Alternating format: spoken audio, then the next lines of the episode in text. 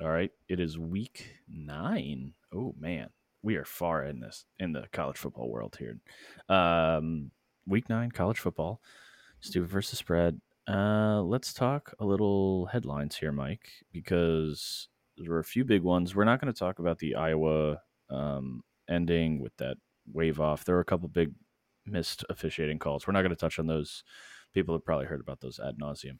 Three big pieces of news. Uh, Michigan is in hot water. Um, whether it's Harbaugh's knowing or not uh, is immaterial, but uh, they have been caught essentially scouting other teams, which is technically illegal. Um, before uh, they would play them, they'd send out a scout to go watch their games. In person scouting. yeah, in person scouting, which is exactly what they did, which is very weird because it's the one thing you're not supposed to do, and they do it. Um, thoughts? I mean, how big, how big, how bad does this get for for Michigan? I think it gets bad because like they, it's clear that it's pretty clear cut. Well, it's that, Venmo it's taking that, GA ticket. yeah, it's that, and it was. It's been clear that the NCAA has had a bone to pick with Harbaugh ever since, uh, like the COVID incidents happened, and this is yeah. one where they will like throw the book at him for something that's relatively minor. Like this law, or law, this NCAA rule was instituted because um, because teams didn't want to pay to in person scout people. So you can say that it's a stupid rule, and it probably is for teams that can afford to do it, but they need a uniform rule to be able to administer across Division One football, and so they landed on this, which is fine. You like you're a mem- it's a membership organization. Michigan's a member of the NCAA. They got to follow the rules.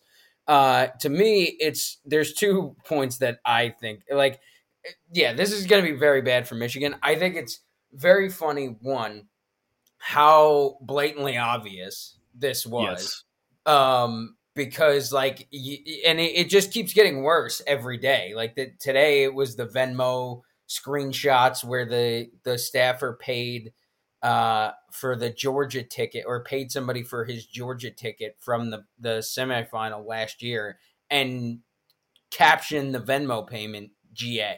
Like, like it doesn't get stupider than that. And like he bought all the tickets in his own name. Um, there's like pictures with the laminated. Uh, he there's like still still frames of his laminated card on the sideline, and it's just pictures of guys and their hand signals.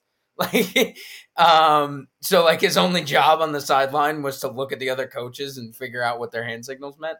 Um, it, it's just it, like it keeps getting the the evidence keeps getting funnier to me. Right? Like the the regardless of what you think of the accusations, it's very funny how like obvious like it, and today too. Last one, the video. I don't know if you saw the video from the the Ohio State game last year where uh Ohio State like did a breakdown and then they look back at the sideline for the signals to adjust the play.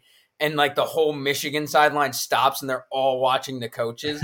and then as, as soon as they finish the signals, like the the staffer looks down at his card and all the defensive players on the sideline are pointing to the sky as if to say it's a pass. Like it's just so it's so obvious and like and you could say that that's sign stealing in the moment, but it, it with all the other evidence, it's very funny that it just very clearly was not.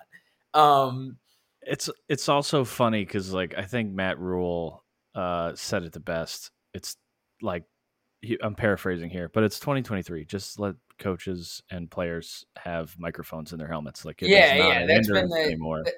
that's been the complaint too. Like it's not that expensive to put like helmet mics in and just not have this be a problem. Um, yeah, 20 years ago it was, not anymore. Yeah, exactly. Um, but the other funny part too is like, you know, for you and I, this guy was apparently like a former Marine staffer, a staff whacker that got Michigan to hire him with like with a LinkedIn bio that says something about doing most likely course of action, most dangerous course of action analysis, and uh, and center of gravity analysis, which like it's just the ML Co MD Co thing is so funny because it's a very basic concept. it's, yeah, not, it's, it's, it's, yeah, it's not complicated. complicated. Um, And then the like center of gravity thing is something that the Marines teach, but it is not like very complex the way they teach it. Like they teach it to very, very lower level soldiers, but in a very like dumbed down way because center of gravity analysis is like extremely theoretical and w- comes from Clausewitz. so it's like the fact that this guy was his selling point was that um to to Harbaugh was like he's some sort of military mastermind and he landed on let's just try to figure out what the play call is. Uh, it's just so to me it's so funny. Uh, so yeah, overall I find way more humor in the the like obviously the other part too is like for a guy who you paid to do like critical vulnerability analysis as part of center of gravity analysis and then never thought about his own vulnerability of like just being the most obvious sign stealer of all time is one of the funniest like ironic yeah yeah it's just it's all to me like from our unique perspective and where we sit as two veterans like it is very funny um so, it's yeah. just such a ridiculous series of events that Yes. makes it so college football that it's honestly funny. I, that was my takeaway. Is that like only in college football would this be such a ridiculous series of like events? You know what I mean? Yeah, and, and like the the fun, the the other like ironic part of this too is like it's so minuscule and like half like ninety percent of these games, Michigan had the Wasta to win them very convincingly anyway. Because we talked about how much of a joke Michigan's schedule has been, and granted they're kicking everybody's butt eh, like ass, and this is probably why. Um, now I they're still better than most of these teams, but they're they're absolutely trouncing people probably in large part because they have all their signals.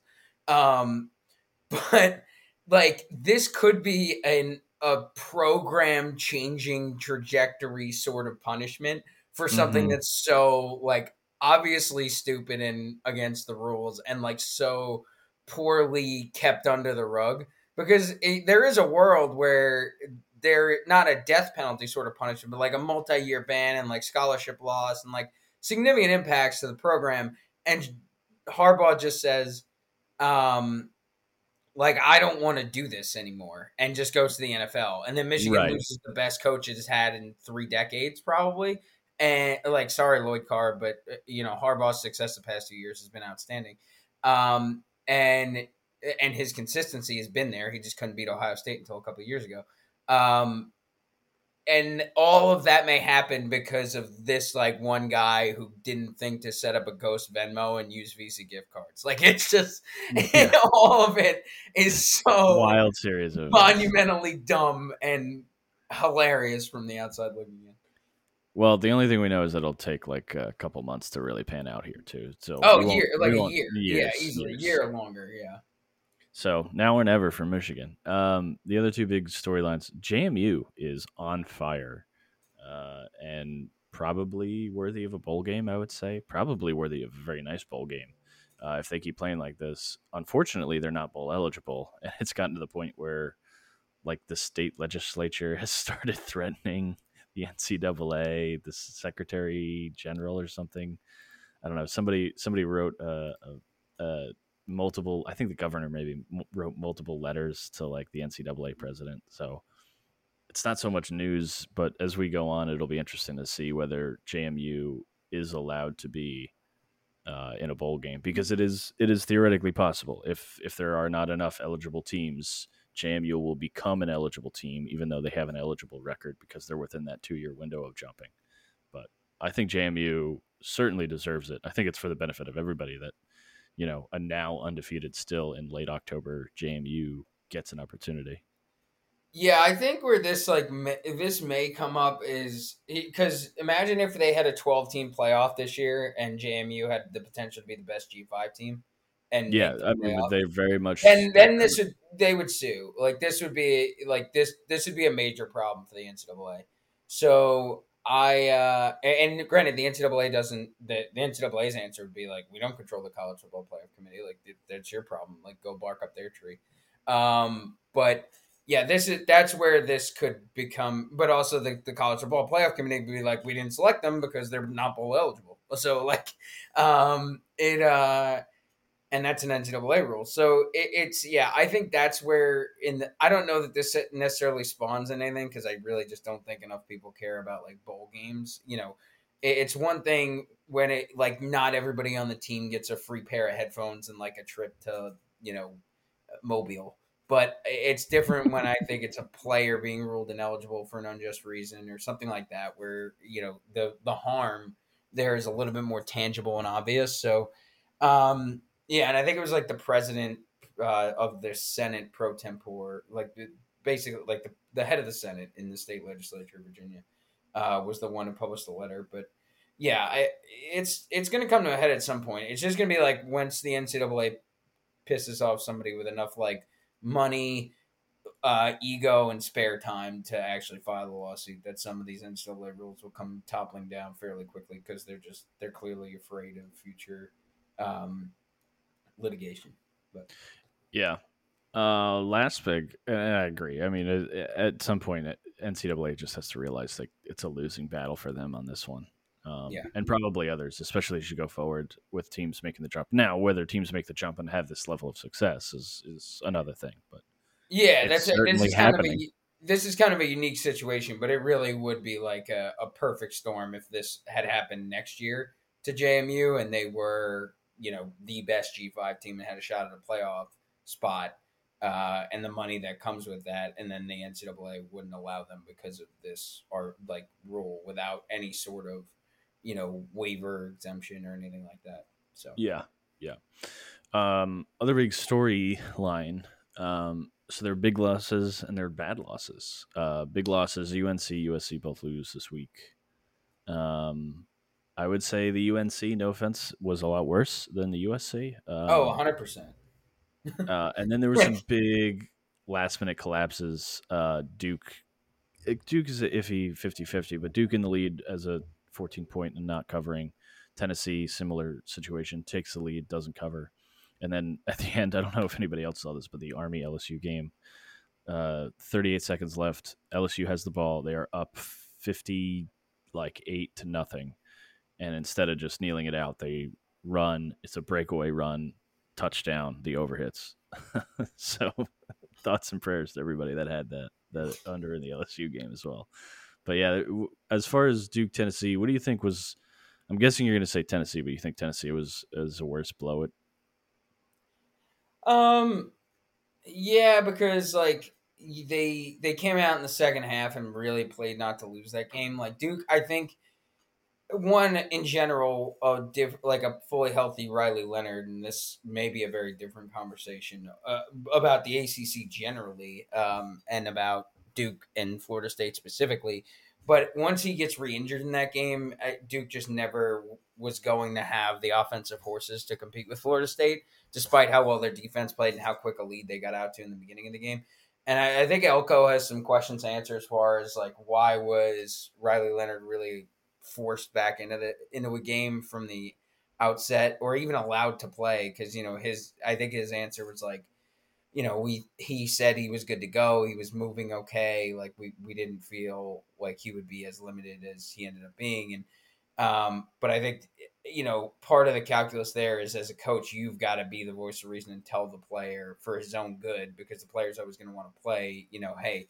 You know, this isn't necessarily the one we're undefeated. We need you to go beat Louisville. We need you to go beat other teams. We need you to compete for an a, the, our first ACC title game appearance in mm-hmm. God knows how many years. Like it, it they, you know, as much as you want to beat a ranked team on the road, this is just not the spot we need you in. So, um, I think that's probably where Elko went wrong. But as far as Tennessee, yeah, like you come out of the second half, you're completely dominating ten or Alabama on the road, and Milton turned right back into a pumpkin, and they just they they played like they were playing not to lose the game, as opposed to really going out and, and, cutting this the head off the snake in Alabama. And credit, you know, credit to Alabama for coming out as sort of a different team in the second half and hitting more explosive plays and getting themselves back into that game. But um, yeah, Tennessee, I think had a chance. Like you still gave up a 13 point lead, uh, and I think they only scored what 10 more points on offense in the second half and gave up. Yeah, I believe that's right.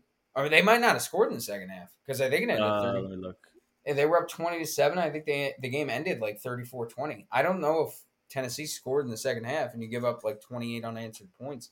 Uh, they did not score in the second half. They was, they scored 20 in the first half and then did not score after. That. Yeah, so like you can't come out and do that as a as a team in that spot. Uh, that's that's much more pitiful than Duke just not having their guy that they needed to even compete in that game in the first place. I would agree. I would agree. And and you know, they, I mean, look, they just played poorly in the second half, and Alabama's a good team ish. I mean, they're not. They're a good team compared to other college football teams. They might not be a top ten in the league, um, but still a very good team. Uh, well, let's hey, let's talk about the games coming up this week.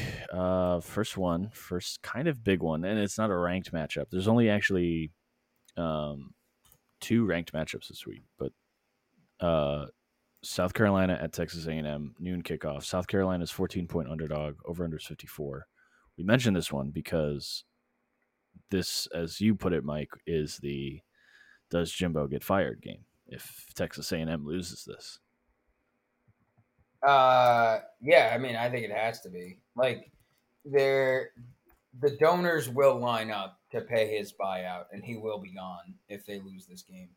Um, and now that could go one of two ways. Like either they come out and step on the gas and really dismantle South Carolina because the strength of Texas A&M is their defensive line. South Carolina has one of the worst offensive lines in the country. And for two offensive coaches and Jimbo Fisher and Bobby Petrino, this is I think South Carolina ranks like 115th in pass defense.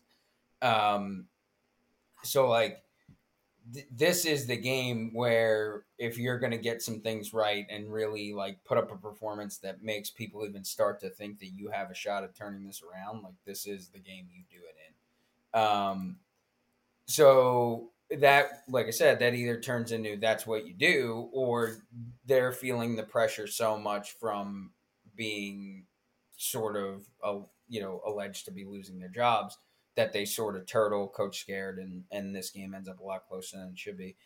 Um, or my original thought on this was just because of those uh, like how bad South Carolina's defense has been to just take the Texas A&M team total, but it's currently at 34, and that's with a backup quarterback in Max Johnson who hasn't exactly looked good um, the past couple weeks against Tennessee and against uh, Alabama. So I I don't have a read on this game, like it's just because of the uncertainty here. Um, I think 14 feels like a perfect line, and and obviously as we get later in the season, we're gonna say that more because you know Vegas has a lot more data points to point to to be able to say that you know or to be able to set these lines accurately, so that mm-hmm. way they hedge their losses on either side. But um, yeah, I I would have said, and I still think like the lean here, if you're if you're on any part of this is the Alabama or the Texas A&M team total, but uh, I'm staying away just because of the volatility with Jimbo and the psyche of Texas A&M right now.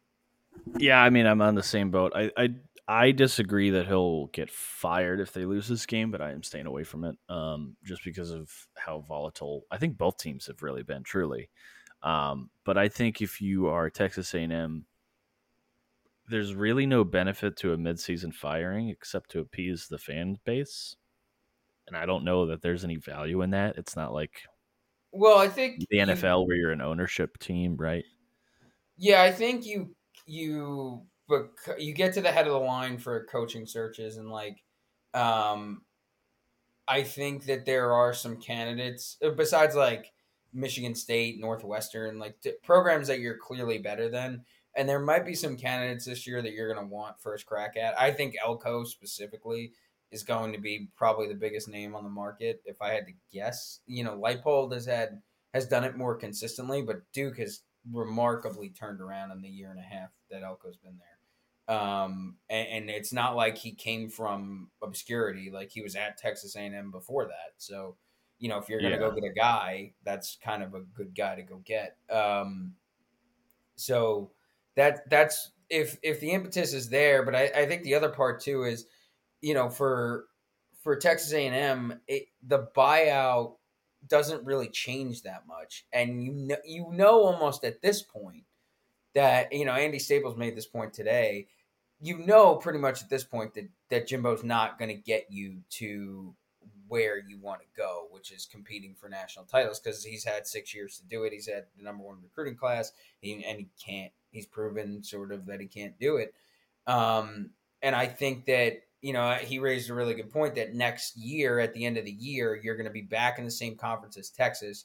You're going to have a last game of the season date against Texas, and Texas is currently trending towards they are going to be a playoff contender for the next couple years.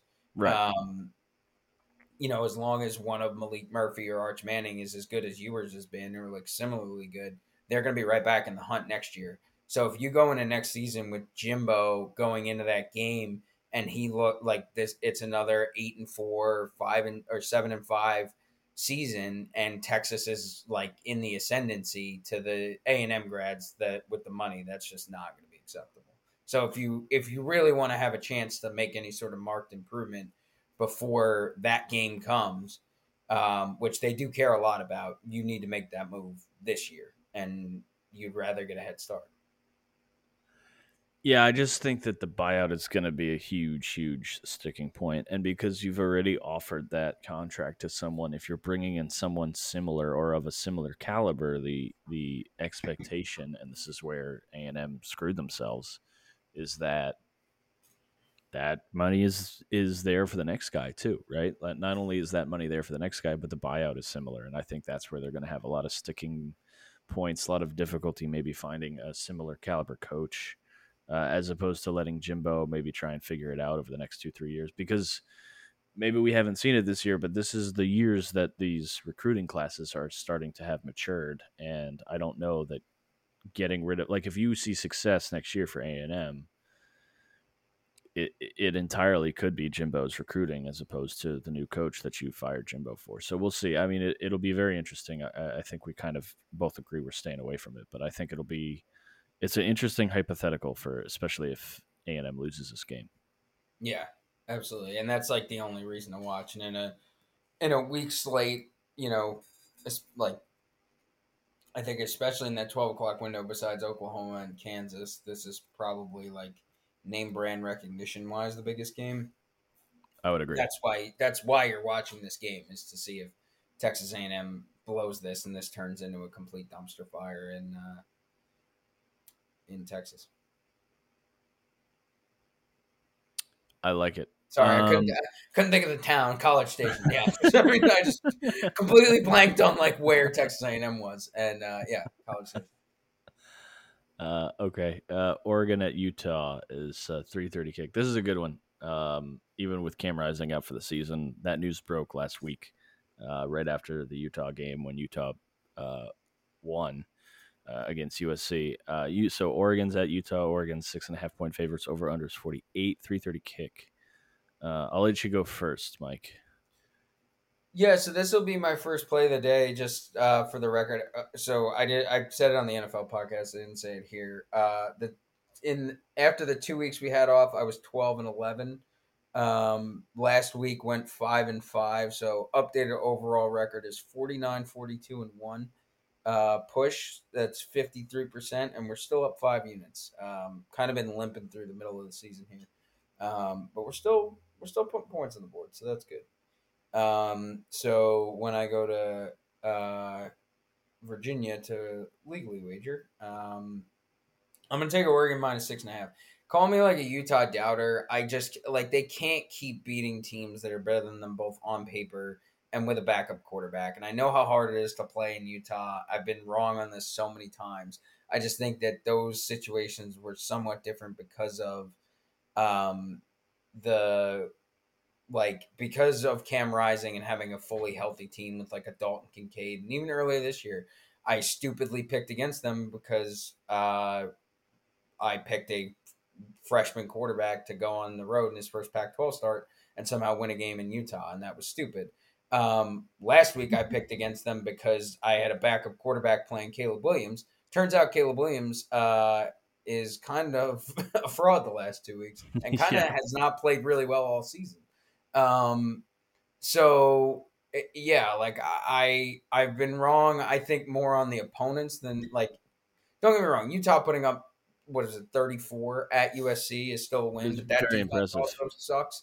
Um, this is the most complete team that Oregon has played so far, or sorry, that Utah has played so far. Correct. Um, and they did get shut out in Corvallis. Now, granted, being at home is is a lot different, but it just to me this feels like a spot where you have a veteran quarterback who's been in tougher, like just maybe not tougher if you think Utah's the hardest place to play, but some of the toughest environments in America, including like at Alabama and at Georgia and um, you know the uh, all over the SEC and a defense that can actually play like hard nose. This is not Cristobal's Oregon, like we talked about. This is Dan Lanning's Oregon, um, and I think that this is just a team that you know, like with the this, you know, even how close that Washington game was, they aren't far off. They're very much still in the playoff hunt. They have a lot of belief. You know that Bo Nix is going to take care of the football. He's not.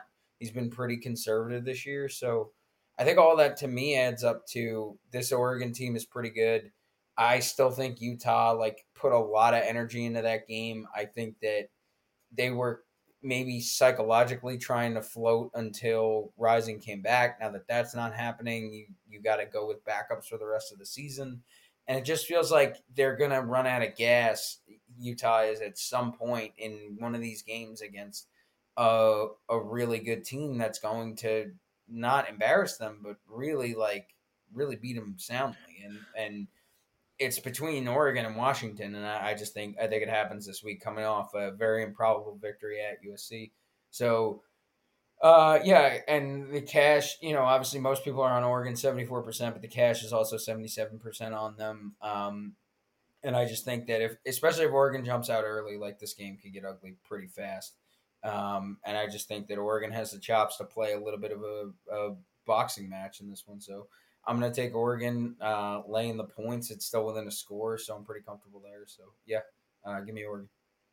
Yeah, so I, I mean, I agree with what you said. Um, it, Utah is a very good team, but without Cam Rising, they're going to struggle eventually against some of these perennial teams, right? These perennial contenders. I would love to think that Utah is destined to go back to back and, and take the big Pac 12 again, but th- I don't see that happening. I think this starts to fall and collapse here.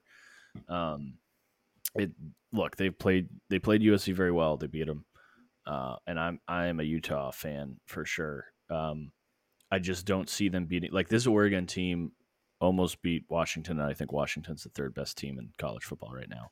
So if you're asking me if a healthy Oregon team with a healthy Bo Nix with an experienced offensive line with Bo Nix taking care of the ball is not going to cover. Yeah, Oregon almost beat them at Washington too.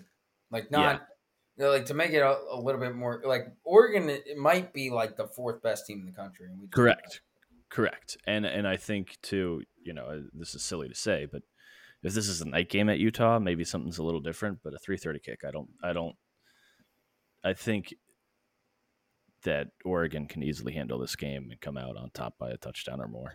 I, I agree with your your overall assessment. I just think they're a very, very good team against the Utah team that's beat up. Yep. Uh, next game on the slate: Duke at Louisville, the other ranked matchup of the week. Uh, also a 3:30 kick, which stinks because you'd like to see those spaced out. Uh, but Louisville is a four-point favorite. Over under is 46 and a half. Uh, Mike, I don't have a play for this one. I I lean Louisville just because of how Duke collapsed at the end of last week. Um, I don't know about yourself, but to me, it was just injuries seem to pile up, and I don't know that those injury problems go away at Louisville a week later. Um, I'm on the opposite side, and oh, I'm on the under. Um, I this is more about I think uh, Louisville is very fraudulent, and I think the one thing that Duke did show is that their defense can compete with pretty much any offense in the country. Um, because we had some doubt about that right after after Notre Dame, Duke's uh, defense obviously played pretty well. Their offense just wasn't able to score, um, and the going to so like we had some doubts because you know Notre Dame's offense really is not and has not been that good even against USC when they put up 40 they were given 21 points 21 of those 40 points came on short fields.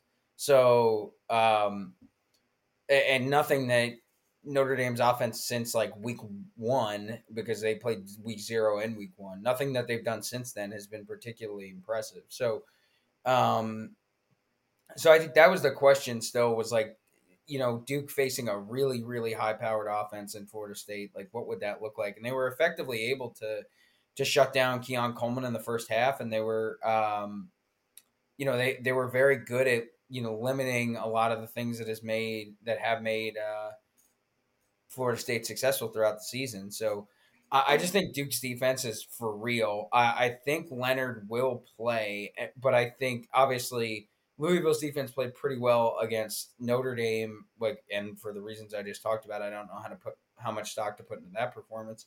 Um, mm-hmm. And they played well against NC State, which with Brennan Armstrong has not been the team at all that uh, that they have been since uh, since they made the quarterback change. So, uh, like Louisville, to me has just been very suspect. Obviously, they lost the game to Pitt.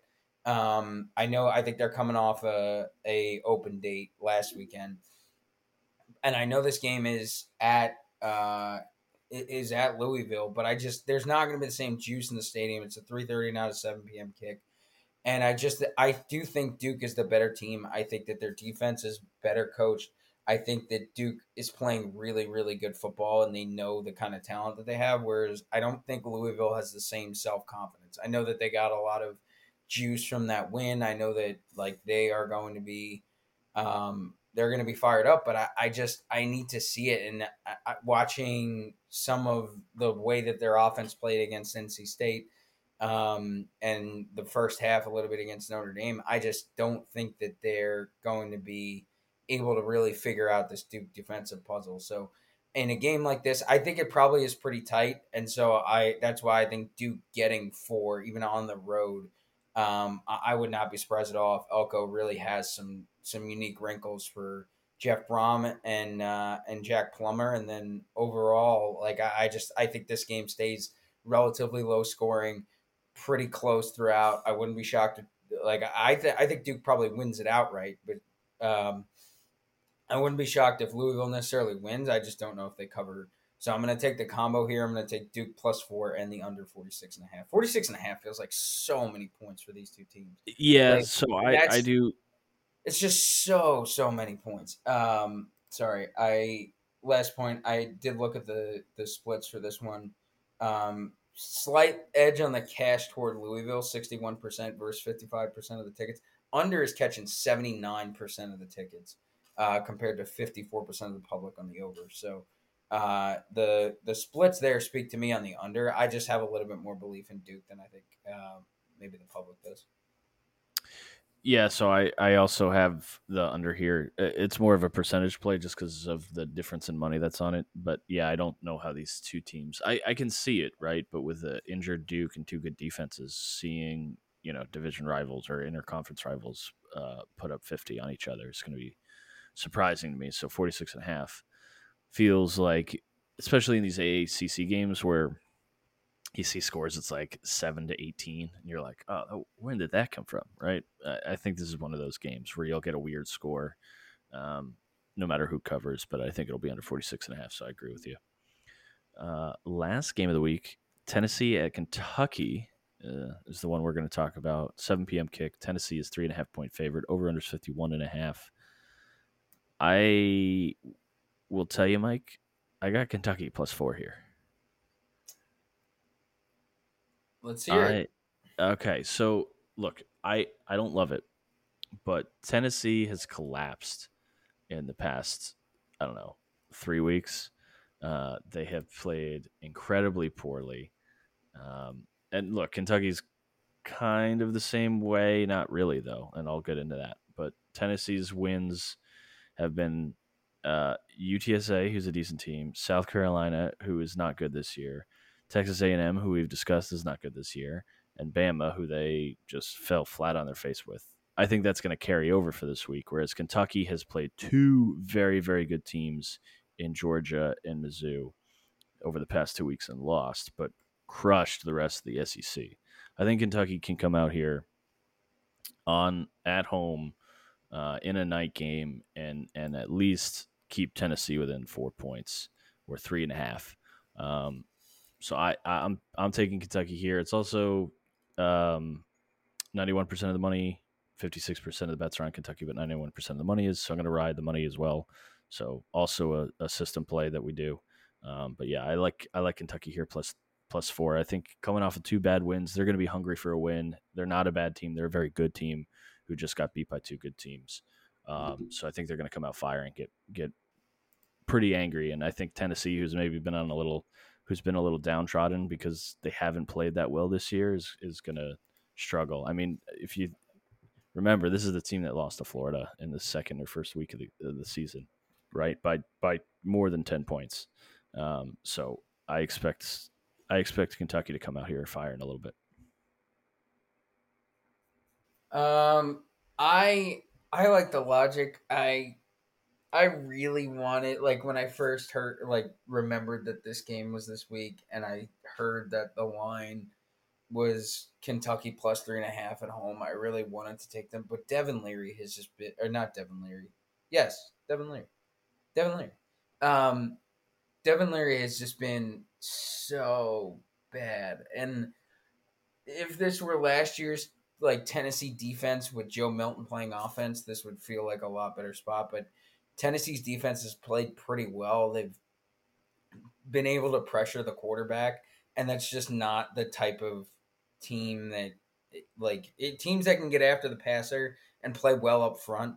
Obviously, you know Georgia being the prime example. Kentucky just hasn't handled well. Like they need to establish the run and get after teams like this. The one, the other thing I will say, this is a very emotional rivalry, and specifically on Kentucky's end, they really hate Tennessee.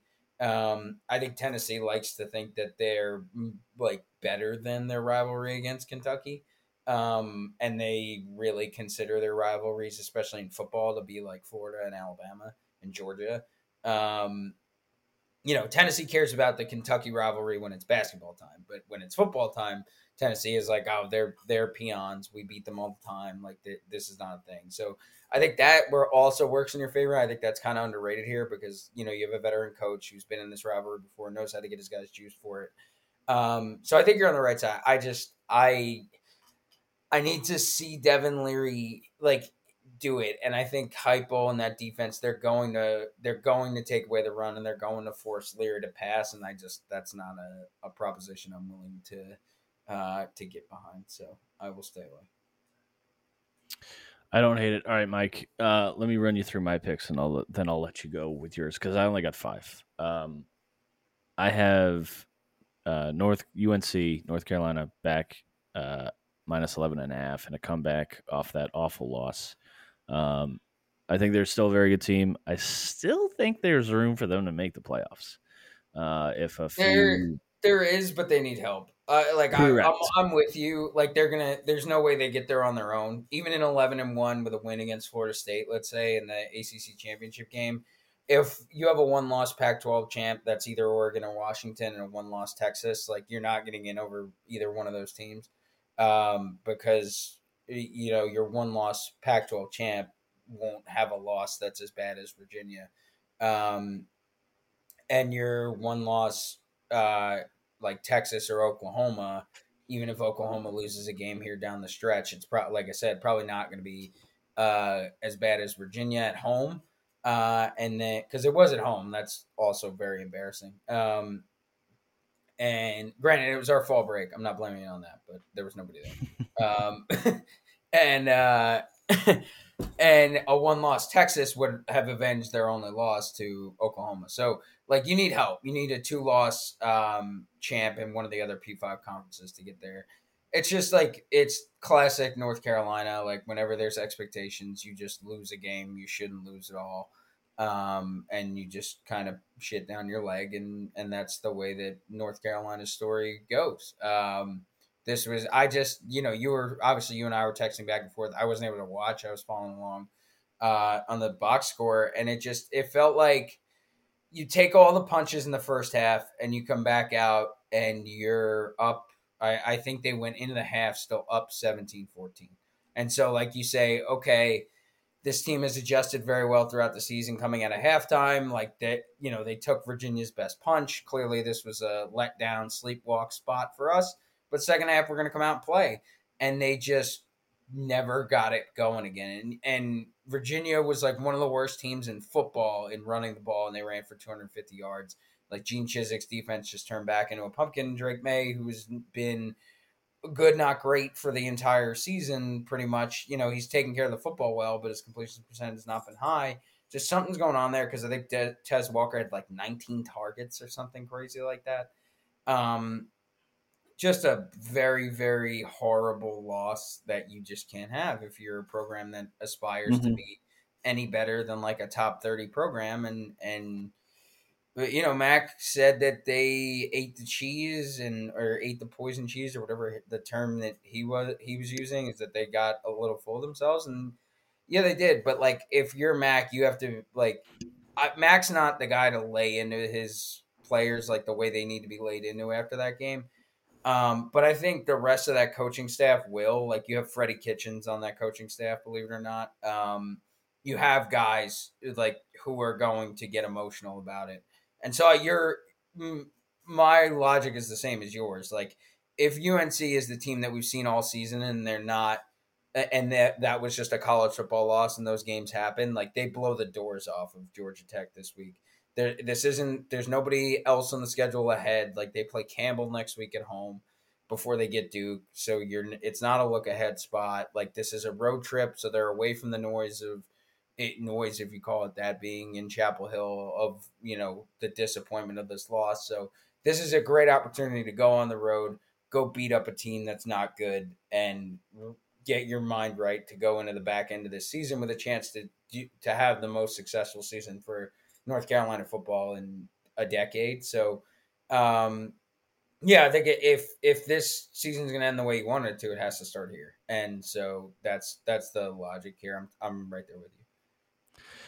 Yeah, I also um, other picks. I said Kentucky. I'm going to take the Kansas OU under 65 and a half. That's just a system play. More money than uh, significant more money than than um, uh, number of tickets are on that. I gave Duke Louisville under uh, 46 and a half, and the last one Fresno State minus seven and a half uh, at home uh, in a late night Pac-12 game against UNLV.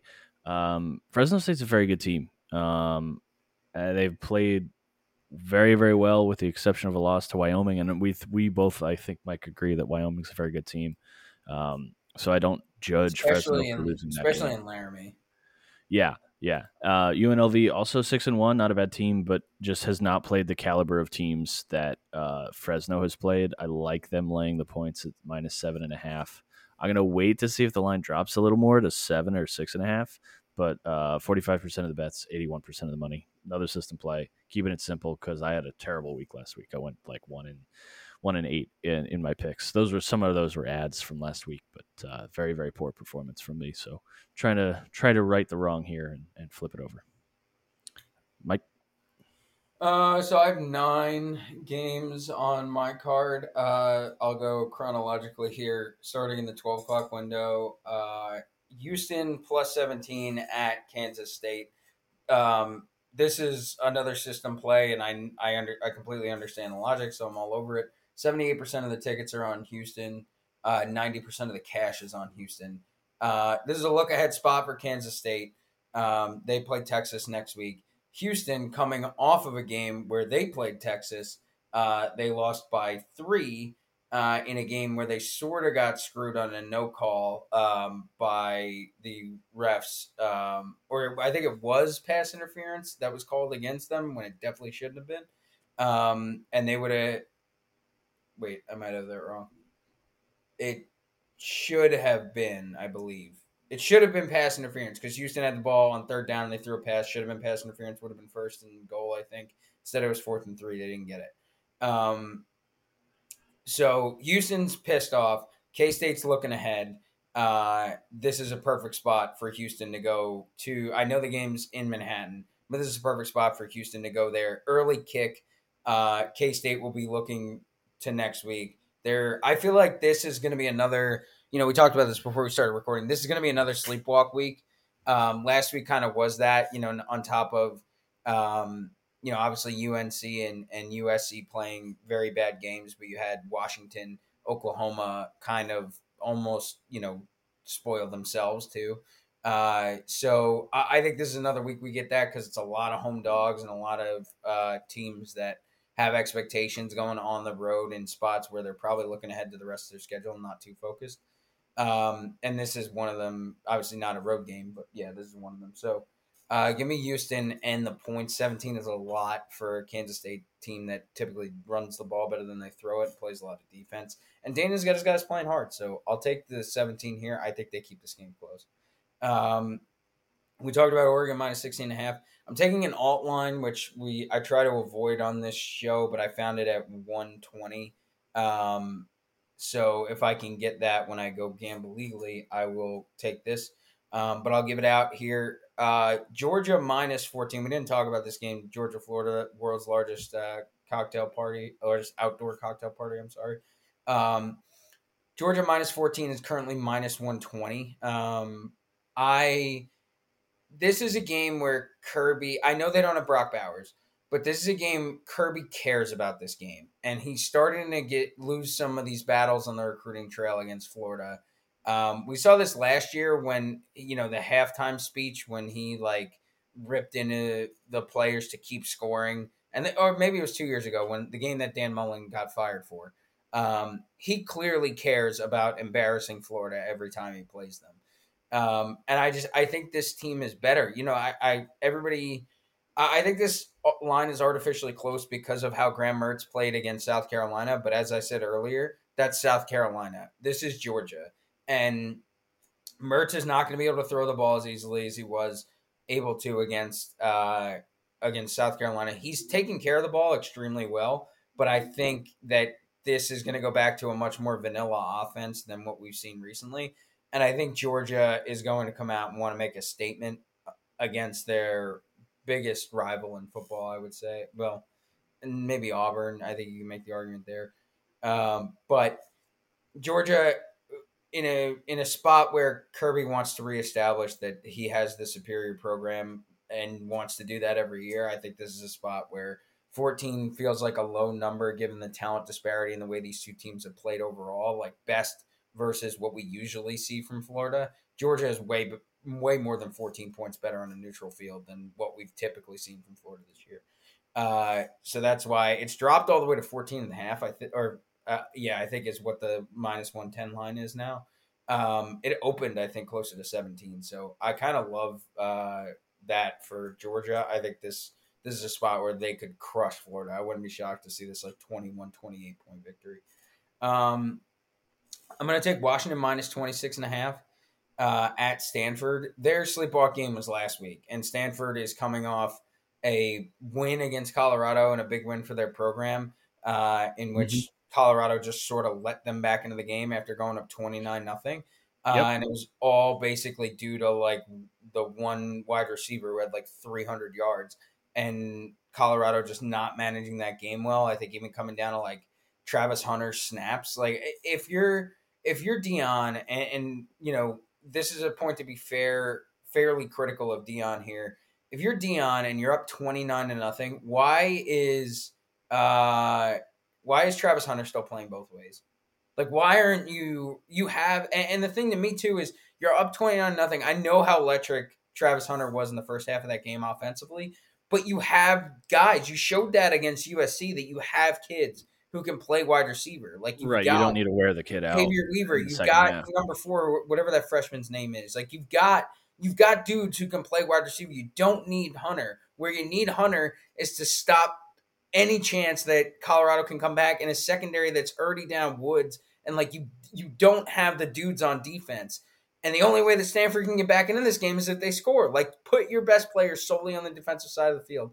And Hunter played 157 snaps in that game when you had a 29 point lead. Like that, that is just that's horrible game management back. And I know that like Deion's very much about exposure for his guys and getting his dudes looks and like it's part of his pitch on the recruiting trail. Is like I'm going to let you do what you want. If you want to play 150 snaps a game, if you're that kind of player, we'll play you that way.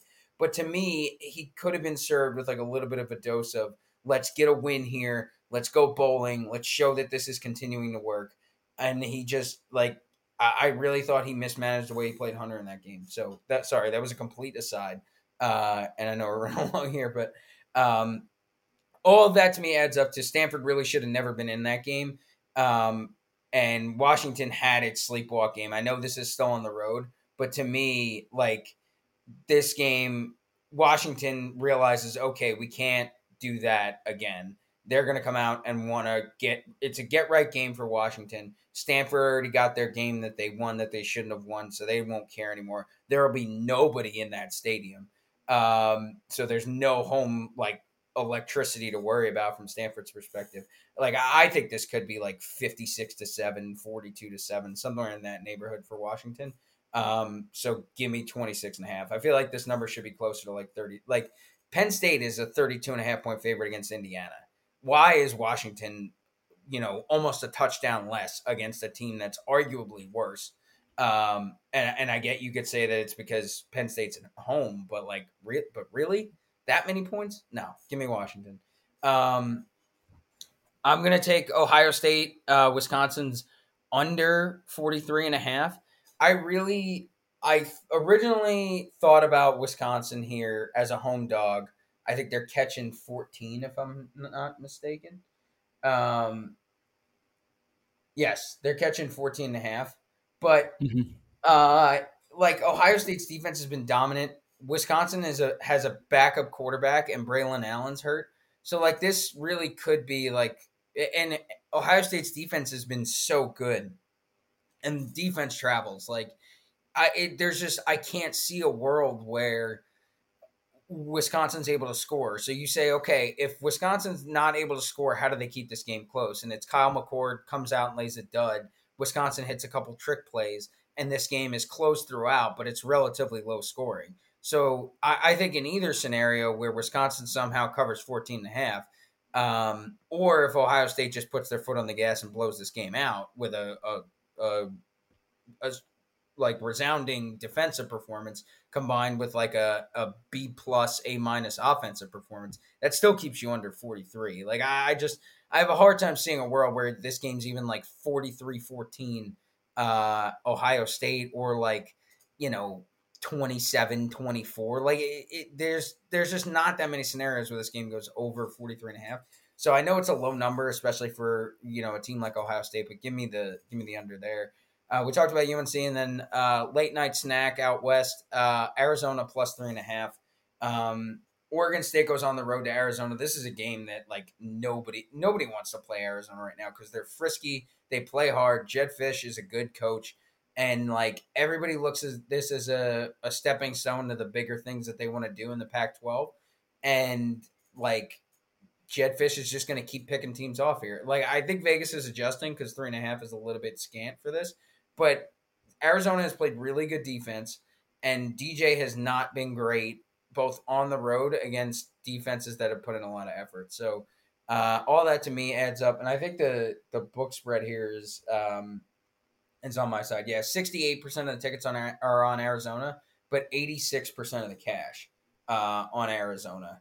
It's like I said, relatively small spread, but Vegas seems to agree with me, so I'm going to take Arizona plus three and a half there. So nine picks, that's my card. Uh, let's try to get a winning week here, boys. Yeah, agreed. Agreed. Well, that has been our show. Thank you for listening, like, and subscribe, and we will see you next week.